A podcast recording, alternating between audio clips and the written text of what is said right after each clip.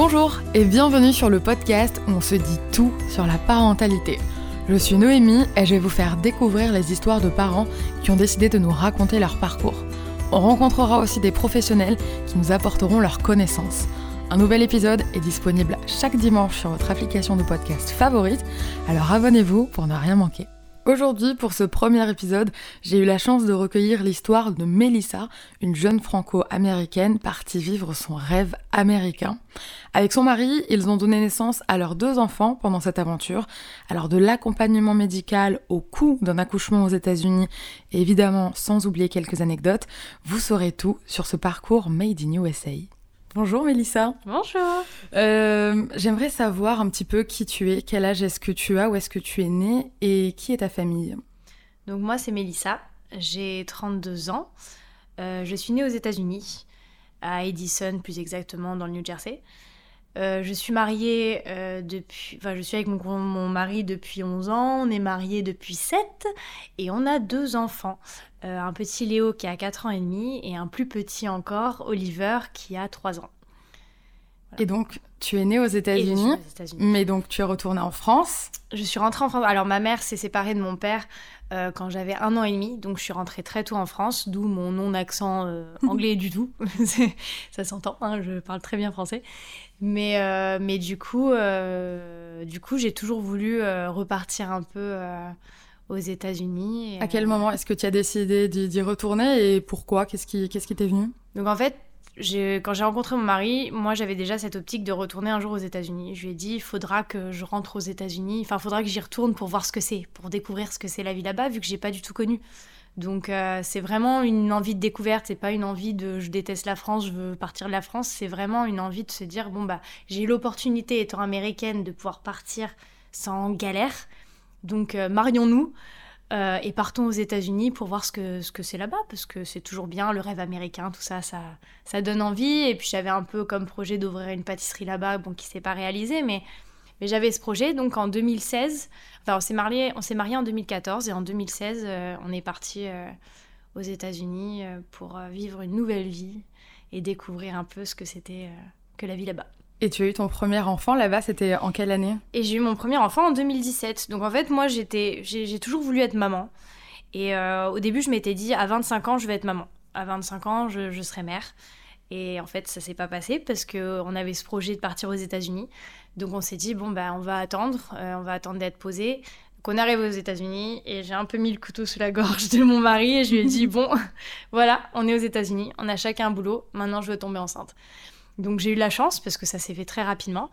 Euh, donc euh, je crois que je suis tombée enceinte en mai et du coup j'ai accouché en février 2017 euh, de Léo. Donc en mai 2016 je suis tombée enceinte et en février 2017 je suis tombée enceinte. Enfin j'ai accouché de Léo. Et quand tu apprends justement, quand tu es aux États-Unis, que tu es enceinte, comment ça se passe? J'imagine qu'il y a des grosses différences par rapport à la France. J'y connais rien du tout aux États-Unis. Comment tu fais? Où est-ce que tu vas? C'est chez quelle porte? Dans quelle porte tu, vas taper en premier? Ben, C'est un peu l'angoisse déjà parce que, en fait, au début, quand, quand j'ai mis un peu le couteau sous la gorge de, mon mari, je lui ai dit je veux faire un enfant. Ça peut, écoute, ça peut prendre trois mois comme ça peut prendre un an, donc je veux pas attendre. Euh, enfin, j'ai pas envie d'attendre. Je, je me purge la pilule, machin, je me purge. Et du coup, c'est pour ça que je suis tombée enceinte assez rapidement. Donc je me suis dit, oups, comment je vais lui dire? Je suis pas sûre qu'il va très bien réagir parce que du coup, ça s'est passé super rapidement. Mais au final, euh, au final, il a très bien réagi. Et euh, les premières interrogations, c'est oui, où est-ce qu'on va? Donc euh, c'est un peu comme en France, hein, tu vas chez le, chez le gynéco. Mhm. Donc tu trouves un gynéco, tu lui dis voilà, je suis enceinte. Et on, te fait, on te fait le test classique pour être sûr que tu es bien enceinte. Et c'est là que, que, tu commences. Après, au début, c'est compliqué parce que tu te dis comment est-ce que je vais faire? Euh, il y a, beaucoup, y a beaucoup de choses qui se passent dans ta tête parce que tu es aux États-Unis et c'est pas du tout pareil. Euh, déjà, moi, j'avais pas de congé maternité. D'accord. Donc, je me suis dit, comment est-ce que je vais faire là-dessus? Ton mari? Donc, mon mari, euh, je me suis dit au début. Donc, en fait, ce qu'il faut savoir, c'est qu'il faut souscrire à une assurance aux États-Unis si tu veux être couvert un minimum. Sinon, tu n'es vraiment pas couvert du tout et les soins coûtent extrêmement cher. Et les tarifs des assurances, on, se situe où Au début, moi, donc mon assurance à moi, c'était dans les 200 dollars pour un couple par mois euh, pour avoir le, la couverture moyenne. Mon mari, c'était le double. Donc en fait, de base, dans ma tête, c'était on va prendre l'assurance de mon mari. Et comme ça, quand je vais tomber enceinte, je vais arrêter de travailler, on sera toujours couvert par son assurance. Enfin, quand je quand j'aurai le bébé, on sera toujours couvert par son assurance. Du coup, euh, j'aurai pas ce souci d'assurance parce qu'on sera sous la sienne. Mais quand on a connu les tarifs de l'assurance de mon mari, on a dit eh, ça va pas être possible, c'est beaucoup trop cher. Du coup, je suis restée à mon travail euh, et j'ai eu beaucoup de chance parce que dans ma boîte, en fait, aux États-Unis, chaque État est différent et chaque boîte est différente. Donc, dans mon entreprise, ils ont instauré le congé maternité en novembre et j'ai accouché en février. Donc, j'ai eu le droit à deux mois de, enfin, 90 90 jours 60 jours 60 jours. J'ai eu droit à 60 jours de, de congé que je pouvais prendre soit avant, soit après. Donc. Euh... T'es passé tout pile, quoi. Donc, je suis passée euh, pile poil. Je connais quelqu'un qui a accouché genre en août et elle était dégoûtée de ne pas avoir eu ce, ce congé. Et moi, j'ai eu vraiment beaucoup de chance d'avoir ça. Et, euh, et c'est vraiment dans ma boîte exclusivement que ça se faisait à ce moment-là. Et j'étais. Enfin, ça m'a beaucoup soulagée euh, de me dire je vais pouvoir passer au moins deux mois avec mon enfant. Et en fait, euh, aux États-Unis, t'as pas beaucoup de vacances. Euh, j'avais 10 jours de vacances, 10 jours de congés payés. Donc j'en ai profité pour prendre mes 10 jours en plus de vacances pour profiter donc de ces deux mois plus 10 jours de bébé. Donc tu choisis un peu quand tu veux quand tu veux prendre ce congé mater. Donc moi j'ai choisi de le prendre après. Donc j'ai travaillé mes 9 mois jusqu'au bout. Le dimanche, euh, j'étais encore au travail. Le lundi, j'ai allé voir ma gynéco. Euh, c'était le jour où je devais. Non, je devais juste voir ma gynéco. Donc, euh, le lundi, je vais voir ma gynéco. Je lui dis Bon, voilà. Elle me dit Bon, la tension est un peu haute. On va vous emmener à l'hôpital. Donc, elle m'a mis à l'hôpital. J'ai été à l'hôpital. J'ai passé la journée à l'hôpital. Et deux jours après, j'ai accouché. J'ai accouché. Donc, du coup, j'ai vraiment travaillé jusqu'au bout de. Waouh! Jusqu'au terme, quoi. Ouais, jusqu'au terme. Et je voulais revenir justement par rapport aux, assurances, en fait, qu'est-ce qu'ils prennent en charge, qu'est-ce qu'ils couvrent, comment est-ce que ça se passe un petit peu le, suivi de grossesse euh, au niveau du personnel médical et au niveau des remboursements, au niveau des, tarifs, un petit peu du, mm. début à, l'accouchement. Donc en fait, tu payes un forfait. Donc chez le gynéco, tu vas payer un forfait euh, de tous tes, tous tes rendez-vous. Donc c'est-à-dire que euh, il te calcule qu'il va falloir tant de rendez-vous, donc tu en as un par mois et après c'est toutes les deux semaines, après c'est toutes les semaines sur la, sur la fin. Ça doit être un peu pareil ici, je sais pas du tout du coup, mais je pense que c'est un peu pareil. Donc tous les mois j'avais mes rendez-vous et c'était un package euh, qui m'ont facturé, je pense, dans les 1000 dollars, un truc comme ça. Et après, euh, aux États-Unis, tu que deux échographies. Et du coup, tu as l'échographie des 3 mois et l'échographie des 4 mois et demi, et que tu payes. Donc, euh, dans les euh, entre 100 et 200 dollars euh, l'écho. Donc, la première année, je crois que c'était parce que je crois que ça avait un peu augmenté pour mon deuxième enfant, mais pour le premier, c'était genre 130 pour la première et 170 pour la deuxième, 170 dollars pour la deuxième. Qu'est-ce que tu payes de ta poche et qu'est-ce que l'assurance te rembourse? Ok. ça, c'est ta poche. C'est pas du tout pris en charge. Même le forfait gynécologique aussi Voilà, le forfait gynéco de 1000 dollars, c'était ce que je payais de ma poche. Il y avait certainement une partie qui était prise en charge mais je sais pas exactement quoi. Et pour plus tard, du coup, qu'est-ce qui a été pris en compte par l'assurance? Euh, Pour l'assurance, du coup, l'accouchement euh, a été pris en grande partie par l'assurance. Donc, euh, il faut savoir qu'un accouchement coûte très cher. Je pense que ce sont à peu près les mêmes tarifs qu'en France, sauf qu'on ne le sait pas en France parce qu'on ne vous donne pas les factures finales. Mm. Et que quand vous rentrez chez vous, bah, vous ne recevez pas les factures. Mais aux États-Unis, c'est pas pareil. Euh, aux États-Unis, on reçoit les factures dès qu'on est rentré chez soi. On reçoit les factures une semaine, deux semaines, trois semaines après. Tu reçois une, deux, trois factures. Tu fais euh, pourquoi j'ai encore une facture qui arrive? Mais en fait, c'est euh, chaque service est privé. Et du coup, chacun t'envoie sa facture. Donc, je crois que l'hôpital, je devais en avoir pour 30 000 dollars. le, le l'anesthésiste, je devais en avoir pour 15 000, un truc comme ça. Enfin, c'était des tarifs hallucinants. Mais moi, au total, sur, toute, sur ma grossesse, je pense que j'ai dû payer dans les 7-8 000 dollars de ma poche, en comprenant donc euh, le gynéco, les échos et euh, tout ce qui est hôpital et, euh, et les soins, les soins qu'on t'apporte à l'hôpital. Tout ça. Ce qui est déjà énorme. Donc en fait, euh, être enceinte aux États-Unis, finalement, c'est pas tant à la portée de tout le monde si on veut le vivre euh, de manière sereine et bien entourée. Bah, c'est ça, c'est que c'est un peu compliqué. Donc ça, c'était avec mon assurance à 200 et quelques dollars. Mais dès que tu as un enfant, bah forcément, ton assurance, elle augmente. Eh parce que tu prends le package famille et là, on passe à 400 dollars. Donc 400 dollars, ça couvre après, ça peut couvrir 15 euh, enfants. Hein. Mais bon, il faut les faire, les 15 enfants. Et euh, oui, non, ça fait beaucoup quand même. Mais euh, aussi par rapport à, l'accompagnement, parce que là, on a vu les tarifs, les assurances, tout ça, mais par rapport à l'accompagnement médical, est-ce que tu t'es senti bien renseignée, bien entourée, en sécurité? Je n'ai pas l'impression. Après, c'est peut-être le fait qu'il y avait que j'étais à l'étranger, que c'était un peu différent, il fallait vraiment tout comprendre. Et c'est vrai qu'il y, a des fois des subtilités de langage qu'on comprend pas forcément, mais j'ai pas l'impression qu'on soit aussi bien accompagné qu'en France. Même si je l'ai pas vécu en France, j'ai quand même l'impression que les mères sont beaucoup plus suivies pour après, pour euh, par exemple la rééducation du périnée, pour euh, les conseils pour l'allaitement. Quand tu es à l'hôpital, on te dit bon bah voilà, si vous voulez, on te donne une liste de numéros et on vous dit bah voilà. Euh, vous avez cette liste de numéros. Si jamais vous avez des problèmes pour l'allaitement, vous faites ça. Si jamais vous avez un problème pour ça, vous appelez ça. Mais du coup, on se sent pas forcément. Euh, enfin, on t'oriente pas plus que ça. On te donne vraiment cette liste en disant voilà, si t'as un problème, t'appelles ce numéro. Mais t'as pas de suivi, t'as pas. Euh, je crois que quand, quand t'accouches en France, t'as peut-être quelqu'un, une sage-femme qui te suit à la maison, qui vient à la maison quelques fois Faire après. Les, soins du nourrisson après la naissance pour vérifier. Là-bas, t'as pas du tout ça. En fait, moi, j'ai accouché le mercredi. Je crois que je suis sortie de l'hôpital le samedi. Euh, mais enfin, je me suis pas sentie totalement délaissée. Si j'avais besoin d'aide, je pense que je l'aurais trouvé. Mais j'ai pas, j'ai pas senti un, un, accompagnement vraiment personnalisé. En fait, je me suis pas sentie, voilà, je me suis pas sentie entièrement euh, encadrée, euh, coucounée. Enfin, c'était vraiment, euh, je me débrouille un peu et puis si j'ai besoin d'aide, j'en trouverai. Mais, mais je suis fait un peu comme voilà. Mais après, ça vient peut-être aussi de mon caractère.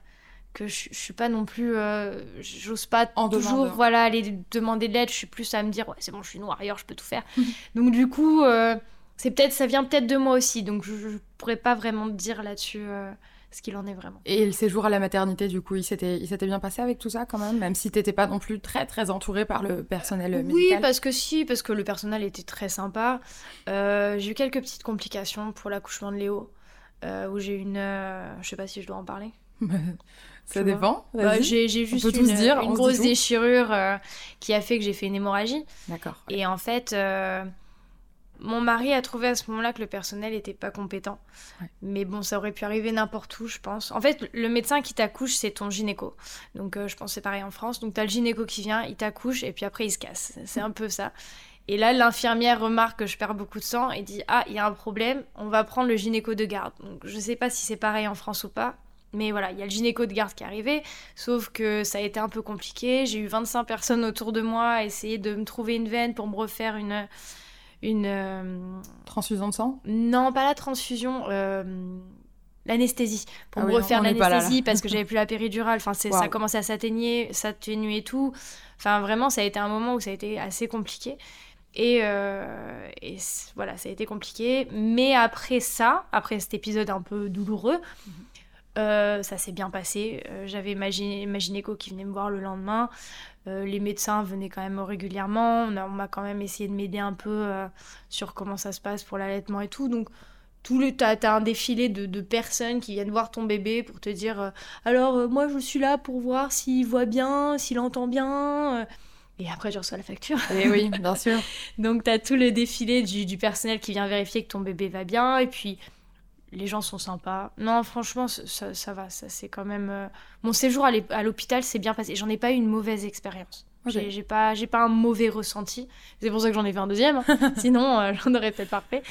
Mais non, j'en ai pas eu un mauvais ressenti. Et après toute cette, euh, toute cette période grossesse, naissance, petit bébé, comment est-ce que tu voyais euh, l'avenir avec tes enfants aux États-Unis euh, au niveau de la scolarité, de la sécurité, de, de tout ça? Tu es rentrée en France entre-temps, donc je sais pas si c'est un rapport, mais... si, c'est un rapport. Bah, en fait, c'est un rapport oui et non.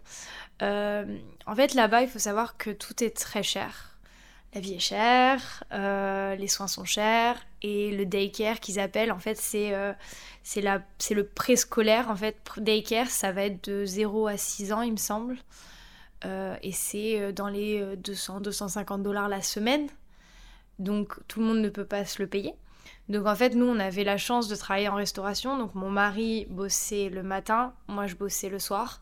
Donc on avait un rythme où on se voyait pas du tout. Euh, enfin, on se voyait euh, pour se dire, pour En fait, le, pour Léo, Euh, donc mon mari travaillait le matin, moi je travaillais le soir. On se voyait quand le, mon mari rentrait, je lui disais bon bah voilà, c'est passé comme ça avec Léo. Et puis moi je partais travailler, puis je rentrais. Léo faisait vas nuit, donc euh, je dormais pas beaucoup. Et du coup ça a été, euh, ça a été assez chaotique. Et en fait mon mari m'a dit écoute moi aux États-Unis je m'y plais pas tant que ça. j'ai du mal, j'ai du mal, j'ai la barrière de la langue. En quelle année ça? C'était il y a combien de temps Ça c'était en 2018. Euh ou en 2000 non fin, 2017 ok. Fin 2017 donc ça faisait que deux enfin ça faisait que un, an et demi enfin presque deux ans qu'on était là. Et il me dit euh, moi j'y arrive pas. En fait euh, les États-Unis ça me plaît pas tant que ça. Euh, donc toi je sais que tu veux tu veux un autre enfant et que t'aimerais qu'il soit aussi américain parce que je voulais leur donner cette chance-là, parce que j'ai eu la chance, moi. Ça n'a pas marché pour moi, mais ça pourrait peut-être marcher pour eux. On ne sait jamais, il y a des opportunités. Euh, voilà. Il me dit, je sais que ton autre enfant, j'aimerais qu'il soit... Enfin, t'aimerais que ton autre enfant soit américain.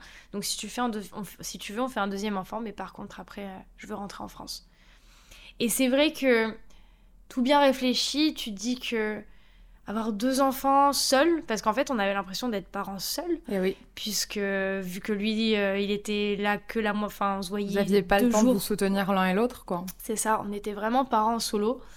Euh, nous, on se voyait quasiment pas, c'était vraiment notre vie de parents, mais pas tant de vie de couple, que, on s'est dit, que je me suis dit, euh, ok, d'accord. Enfin, j'ai réfléchi sur le coup, je suis restée bête parce qu'il m'a dit ça dans une chambre d'hôtel, on était en week-end, il me dit, bon, bah écoute, moi, ça me plaît pas, si tu veux les confessions. J'ai fait euh, ok.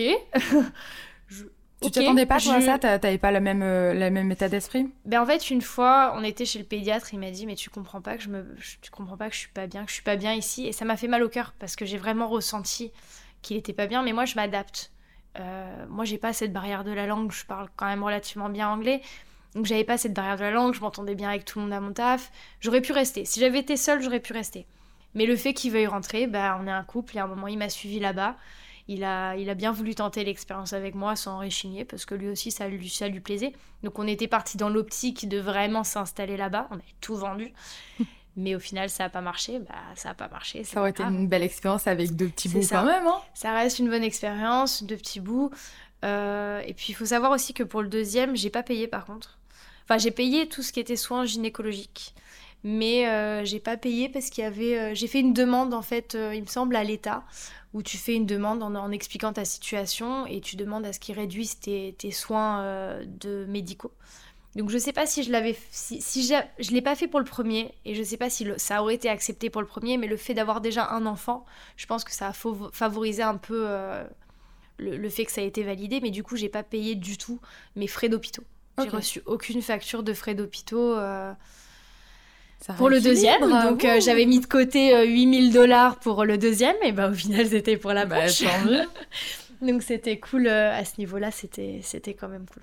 Ok, et est-ce que tu étais inquiète quand tu étais, oui, pour reparler sur l'insécurité, le tout ça, là, quand tu as des enfants là-bas, comment ça s'est passé avec deux petit bout aux États-Unis. Avec euh, bah, nous en France, on a l'impression que là-bas c'est tellement tendu dans certains endroits que ça fait flipper. Euh, sur le terrain, en réalité, quand tu as deux enfants, tu te sens comment? J'étais pas dans un j'étais dans un coin assez calme. J'étais à mhm. Largo du coup en Floride. Euh, c'était un coin assez calme. T'es entouré d'églises, t'es entouré de parcs.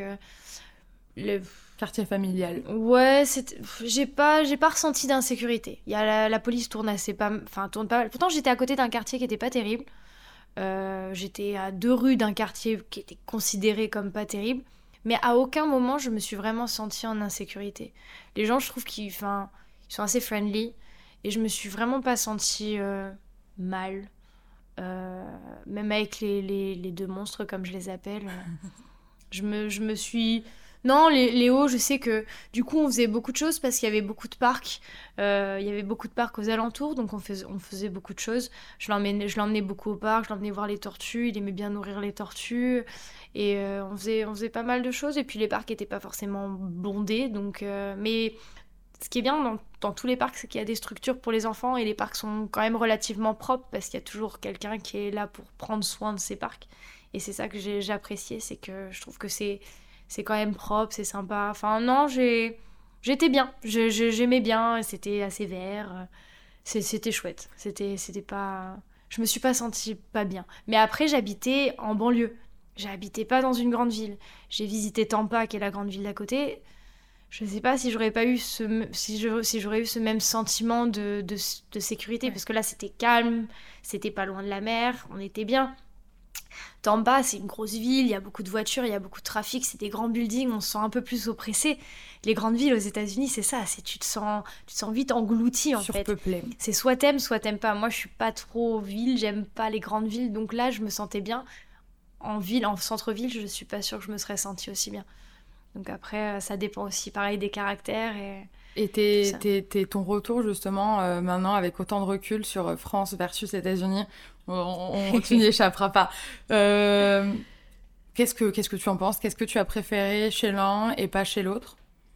De manière générale le retour s'est bien passé. Enfin, le retour a été assez tumultueux en avion avec deux enfants. Qui avait quel âge du coup à l'époque?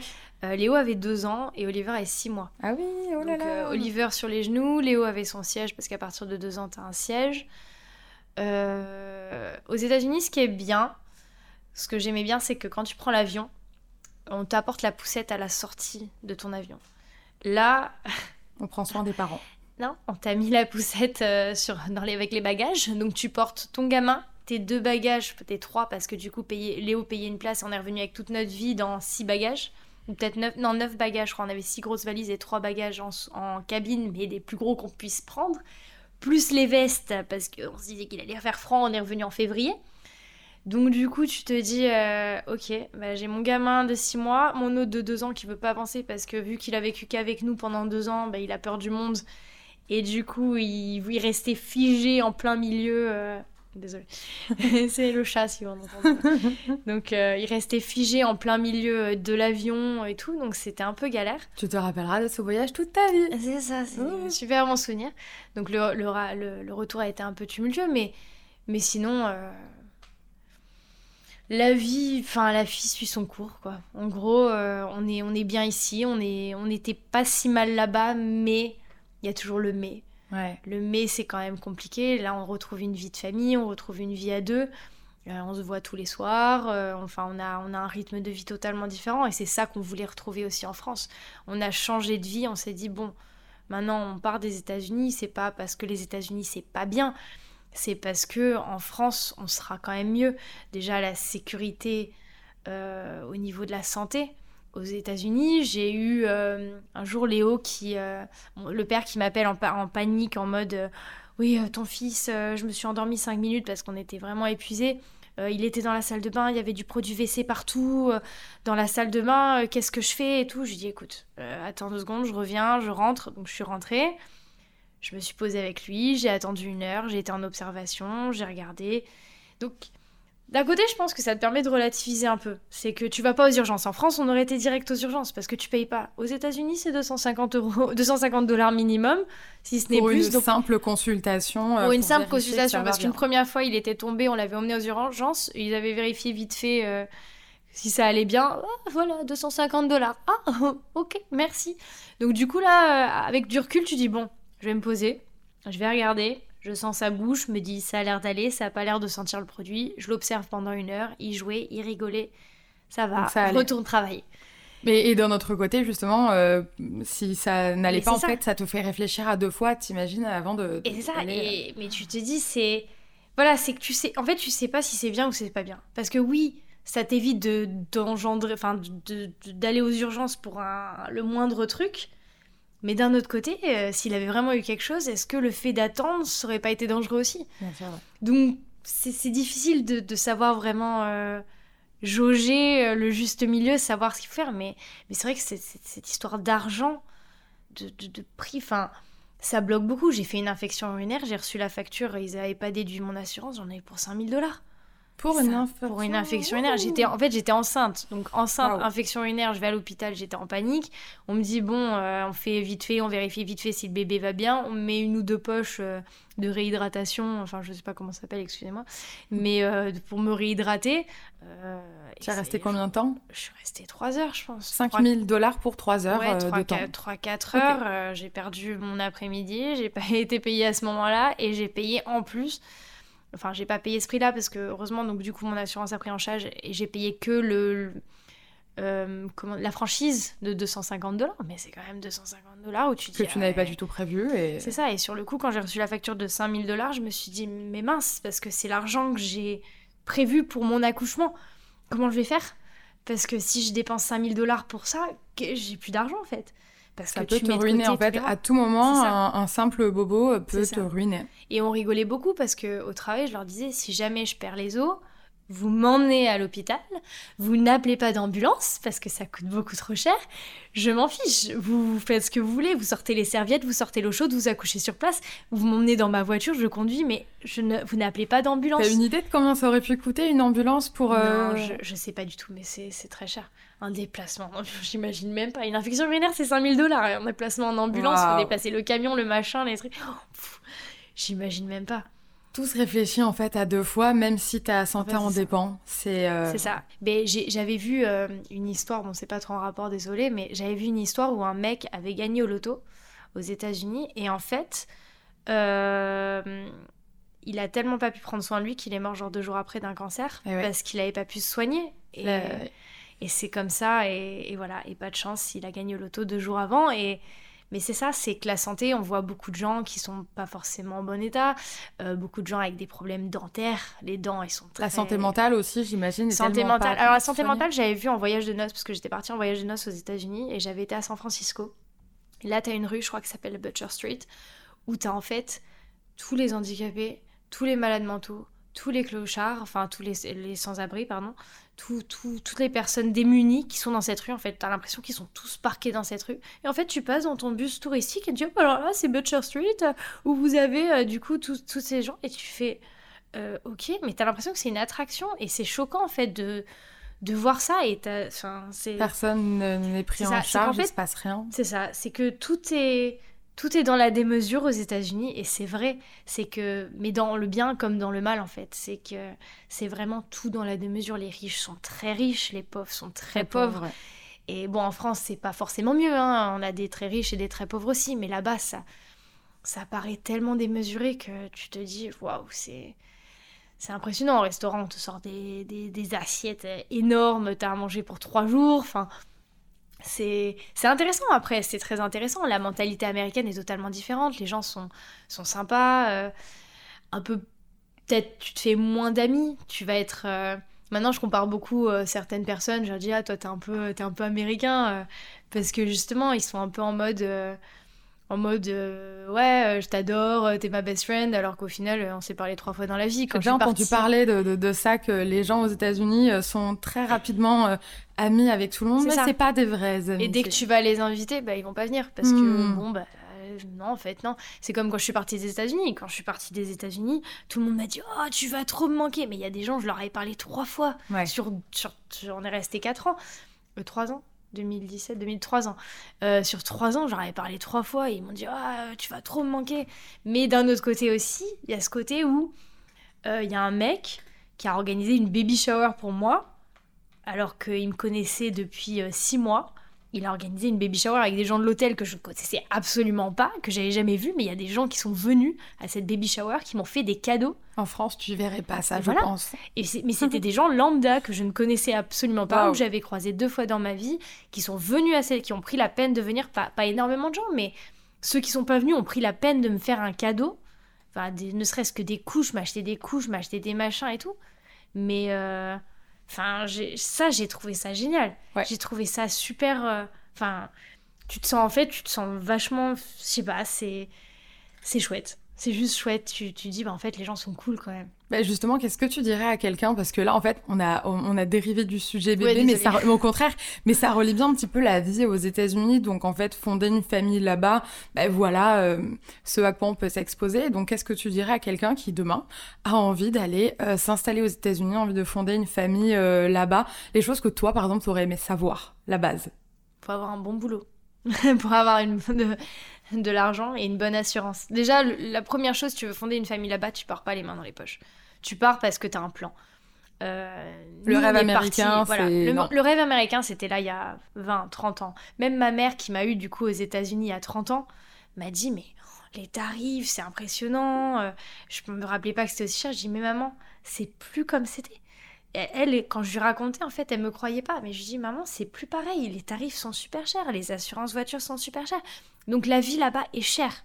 Le rêve américain, il n'y est pas. Sauf si tu as un projet. Tu as un projet, tu as un bon boulot. Oui, il peut y être. Parce que tu as, as moyen de réussir. Moi, si j'étais restée, j'aurais pu passer. Euh, enfin, j'aurais pu évoluer très rapidement. Mais voilà, c'est ça, c'est qu'on te donne ta chance. Là-bas, l'avantage, c'est qu'on te donne plus facilement ta chance. Tu as une opportunité, tu la saisis, on te donne plus facilement ta chance de réussir. Mais par contre, il faut vraiment avoir un plan. Partir aux États-Unis, pas mal d'argent, une idée en tête précise. Hein. Oui, c'est important parce qu'il faut. Enfin voilà, tu pars un peu comme nous. Nous, on avait l'avantage d'avoir un, point de chute. On avait quelqu'un là-bas qui pouvait nous accueillir, donc du coup, on n'a pas déboursé d'argent au début. Mais euh, mais ça coûte cher un déménagement. Nous, on a perdu énormément d'argent. Le loyer. Les logements, c'est à peu près kiff-kiff. Nous, on était, on payait 1000, euh, 1000 euh, et quelques dollars pour un, euh, pour un 3 pièces de. Je crois qu'il devait faire 80 mètres carrés, peut-être peut un peu moins. Un peu moins, mais c'était, ça, me paraissait pas petit. L'endroit était sympa, t'avais de quoi te garer. Enfin, là-dessus, c'était. Les loyers sont. Mais c'est pareil, j'étais, j'étais pas dans une grande ville. Les grandes villes sont plus chères au niveau loyer que la banlieue. D'ailleurs, c'est pas très logique parce que c'était plus sympa là où j'étais que je pense la grande ville. Mais euh, non, c'est totalement réalisable. Mais voilà, il faut, faut réfléchir. Il faut réfléchir, il faut partir avec un boulot. Nous, voilà, j'étais américaine, j'ai pu partir sans boulot. On a pu trouver un boulot. Ça t'a aidé ça justement d'avoir. Euh, en quoi ah est-ce que ça t'a aidé? Ah, Tu peux pas partir aux États-Unis si t'as pas un boulot et si t'es pas américaine. Le visa, enfin euh, le, le, fait que tu sois américaine. Ouais, ouais. Ben, ça m'a aidé parce que du coup, je me suis mariée. Mon mari, au bout d'un an, a obtenu son visa. Euh, donc on est passé par un avocat. C'est une procédure assez longue. Il faut des garants, il faut des machins. Donc on a, on a fait la procédure. Euh, il a obtenu son visa. Et du coup, il a pu travailler de suite.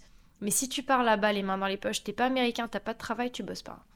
Il faut, en fait, il faut. Je m'étais renseignée beaucoup sur tous les, toutes les sortes de visas et tout, et il faut que tu prouves que tu vaux entre guillemets mieux qu'un, que tu vaux le le travail d'un Américain en fait.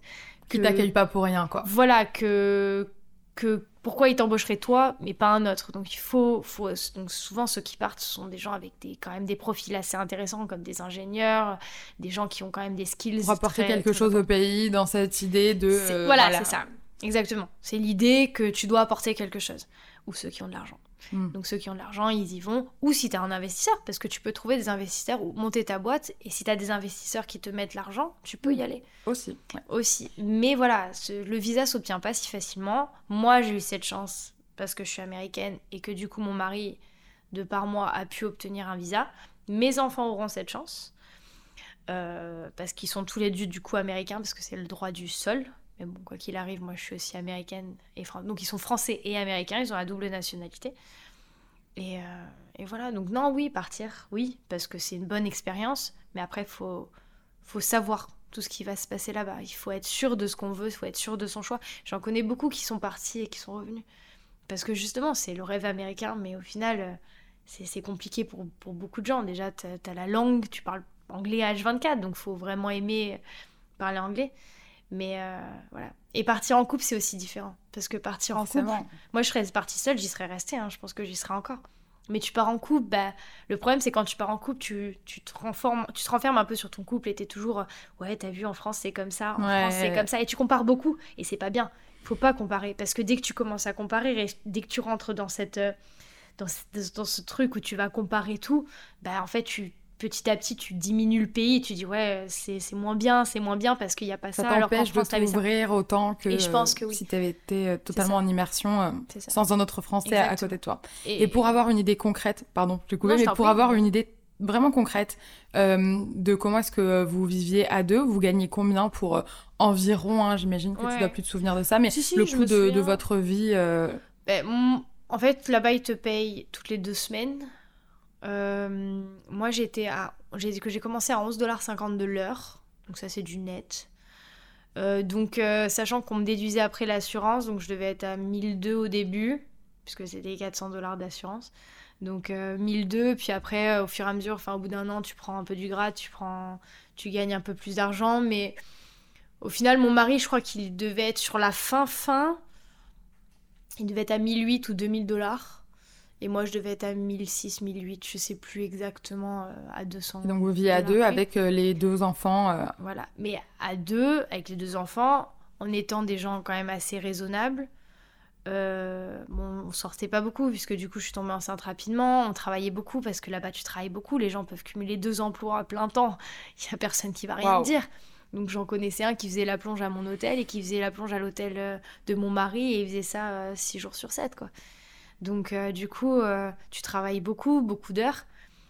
Et euh, du coup, on sortait pas beaucoup. On a, t'as pas de vacances, donc tu peux, tu voyages pas. les divertissements te coûtent moins cher, quoi. Voilà, donc on a mis Mm. beaucoup d'argent, enfin on a mis beaucoup d'argent de côté. On a mis, je crois, 10 000 dollars de côté pour le premier Ce qui était accouchement. nécessaire, ouais, déjà pour ta grossesse. Voilà, donc tout est parti dans le premier accouchement et on avait mis 10 000 dollars de côté pour le second qu'on n'a pas dépensé, mais que du coup, quand on est parti des États-Unis, bah, on, a, on avait ce petit, ce petit pécule pour rentrer, euh, pour rentrer en France. Donc, euh, Ok. Et Voilà. comment est-ce que euh, tu parles des États-Unis d'ailleurs à tes enfants maintenant qu'ils sont en France Est-ce qu'ils en ont des Ils étaient tout petits tout, donc j'imagine ils qu'ils n'ont pas des grands souvenirs de ça. Mais euh, euh, comment est-ce que tu leur en parles? Est-ce qu'ils aimeraient, euh, même, même s'ils sont tout petits tout, est-ce qu'ils te disent qu'ils aimeraient y retourner, faire quelque chose là-bas on n'en parle pas beaucoup. Des fois, je leur dis, mais tu sais, toi, t'es américain, mais je pense qu'ils comprennent pas encore. Ils comprennent pas. euh, L'anglais, ça les gonfle. Euh, quand, je veux leur lire un, livre- euh, quand je veux leur lire un livre en anglais, c'est ah, non, pas en anglais, j'ai pas envie de lire en anglais. J'ai mais ouais, mais bon, euh, c'est bien quand même. Léo, au début, il connaissait une, euh, une quinzaine euh, de mots en anglais. Maintenant, il a tout oublié. Il suffit que. Mais ça a été pareil pour moi, en fait. Quand ma mère m'a ramené en France, elle m'a dit, tu parlais anglais. Et en fait, euh, à partir du moment où t'es rentré en France, tu voulais parler que français. Ouais, quand t'es plus fait, baigné dans petit, tout ça, euh, Tu sais pas. tu Et c'est ça- je pense que c'est l'un de mes plus gros regrets, c'est qu'ils aient pas eu euh, cette... euh, parce que moi, vu que je parle plus français qu'anglais, je leur parle pas. J'ai pas le réflexe de leur parler anglais. Mon mari leur parlera surtout pas en anglais, mais on n'a pas ce réflexe. Et du coup, c'est ça qui, que je regrette le plus, c'est déjà de pas avoir le réflexe de leur parler anglais et qu'ils aient pas pu avoir ce bain d'anglais pour vraiment être bilingue comme il faut. Bon là, on va les, on va les aider et tout euh, quand ils feront leur cours d'anglais, mais... mais c'est ça qui, qui- que je regrette le plus. J'aurais adoré qu'ils soient bilingues, qu'ils parlent deux langues à l'âge de 4 ans et que euh, ils ont, ils ont une, euh, une, euh, une cousine qui habite en Norvège et qui parle norvégien, anglais et français. Et elle a 5 ans, 6 ans. Donc euh, c'est génial. Et moi j'aurais adoré qu'ils aient ça. Mais quand t'es pas dans le pays, c'est toujours compliqué. Ouais. Et nous, entre nous, on parle français. Enfin, je me voyais pas leur parler anglais. On a toujours parlé français entre nous. Et, et je me voyais pas leur parler anglais. Ça fait coup- très forcé, je pense. c'est ça, ça aurait, été, ça aurait pas été naturellement. Et ça aurait pas été naturel et ça aurait pas été. Enfin, ça, ça, ouais, ça m'aurait, ça m'aurait gêné. Donc, euh, du coup, voilà, j'ai- j'essaye de leur rappeler de temps en temps. Bon, Oliver, il s'en fiche. Histoire de. Bon, les gars, vous êtes nés aux États-Unis quand Ouais, même. c'est ça, j'essaie quand même. Des fois, j'en dis, mais vous savez, vous êtes né aux États-Unis, tu devrais quand même parler un petit peu anglais, c'est intéressant l'anglais. Oh, maman. Plus tard, il se rendra compte, il est encore Mais plus tard, il se rendra compte comme moi, en fait. qu'il a, Je me suis rendu compte plus tard. Mais moi, ça a été plus en mode, euh, ouais, de toute façon, je suis américaine. Je me vantais auprès de tout le monde que j'étais américaine. Quand j'étais trop la ouais, classe. moi, je suis américaine, je suis née dans le New Jersey. euh, j'étais trop fière. Et, euh, et j'ai toujours eu la moyenne en anglais, puisque je me disais, de toute façon, j'ai pas besoin, je sais déjà parler anglais. Ouais, bah voilà. Alors que pas du tout. On se rend compte qu'on connaît pas tant que ça. Mais bon. euh, non, du coup, ils ont, ils ont pas forcément, pas encore. Mais je pense que petit à Ça petit, on va. On a fait un bon grand tour de tout. Et juste bah, pour terminer, euh, est-ce que tu aimerais un jour retourner avec tes, fils ou sans tes fils aux États-Unis? Est-ce que tu aimerais remettre un pied là-bas ou est-ce que pour toi c'est juste, euh, voilà, vacances euh, Non, oui, vacances, bien sûr. Bien sûr, on a, on a encore plein d'endroits qu'on n'a pas visités et qu'on adorait visiter. On a eu la chance de le faire pendant notre lune de miel, où euh, on s'était pris un mois de vacances aux États-Unis. On avait fait, euh, on a été du coup, on avait été en Floride. Après, on avait été donc là où on a atterri au final. Après, on avait été en Californie, on avait été à Las Vegas, on avait été euh, à Los Sacrée Angeles. lune de miel, hein. Voilà, c'était chouette. Après, on avait été à Hawaï. Donc, c'était vraiment une super lune de miel. Et on s'est toujours dit, il faudra qu'on y retourne, parce qu'il y a plein d'endroits qu'on n'a pas vus. Ne serait-ce qu'en Floride, on n'a même pas vu, euh, on n'a même pas voyagé, donc c'est ça qui est dommage. Mais on, on adorerait euh, repartir là-bas. et moi, mes, mes enfants, j'aimerais bien. Leur grand-père est là-bas. Mon père est, est là-bas. euh, il est. euh, Une vers- belle raison d'y retourner déjà voilà, j'ai une de mes sœurs qui est là-bas, une demi-sœur qui est là-bas aussi. Euh, donc je connais des gens là-bas et même si, enfin, j'aimerais bien y retourner un, un jour. On a d'autres endroits à voir avant, c'est ce qu'on se dit. Euh, déjà, j'ai mes parents en Thaïlande, donc euh, Oh l'année prochaine Thaïlande. Ça, ça, donne vraiment euh, la, la, bonne, la bonne excuse pour aller passer de bonnes vacances. C'est ça. Donc l'année prochaine, la Thaïlande. On va peut-être. Euh, l'année d'après, peut-être on partira en Norvège, du coup, dans la famille de, de mon mari. Mais c'est vrai que les États-Unis, ça reste une destination où j'aimerais qu'on y aille. Et j'aimerais aussi que eux, ils, ça, ils, se rendent compte en fait de la chance qu'ils ont d'avoir cette double nationalité et qu'ils s'en servent. Moi, je m'en suis peut-être pas servi de la bonne manière, mais si eux, ils, ont, ils font des études qui leur permettent de servir de cette nationalité et de réussir là-bas, il y a tellement de possibilités de réussir que j'adorerais ça pour eux. Puis même s'ils veulent partir en job d'été, euh, ils sont américains, donc ils peuvent. Eh oui. Euh, j'ai des gens, ils ont des endroits où atterrir, donc je les envoie là-bas. Ils, ils peuvent, euh, ils peuvent aller chez, chez, chez ma famille là-bas. et Tu leur as offert une super opportunité. C'est une bonne opportunité. Je pense que j'espère qu'ils s'en rendront compte. Mais. Euh, si vous écoutez ce podcast dans quelques années, les, les, petits, euh, voilà, profitez-en. C'est ça. Waouh, bah, chouette. Et eh ben écoute, je pense qu'on a bien parlé. Je sais pas depuis combien de temps est-ce qu'on enregistre, mais, euh, mais on a fait un sacré tour. Merci énormément d'avoir d'avoir raconté ton histoire. Parce que bah forcément quand on connaît pas on est hyper curieux moi je, je savais pas du tout comment ça se passait aux États-Unis. Mais mais ouais très intéressant. Un très grand merci. Ben, avec plaisir. Et puis, euh, s'il y a d'autres questions sur, les, sur la parentalité, tout ça, hein, ah je, bah suis là. Je viendrai taper à ta porte. Merci beaucoup. Merci d'avoir écouté ce podcast. J'espère qu'il vous aura aidé, qu'il vous aura permis d'apprendre des choses ou simplement fait passer un bon moment. N'hésitez pas à noter et commenter le podcast sur votre application préférée. Venez nous suivre sur Instagram sur le compte On se dit tout podcast. Je vous souhaite une belle journée ou une bonne nuit. À dimanche prochain pour une nouvelle histoire ou promis, on se dit tout.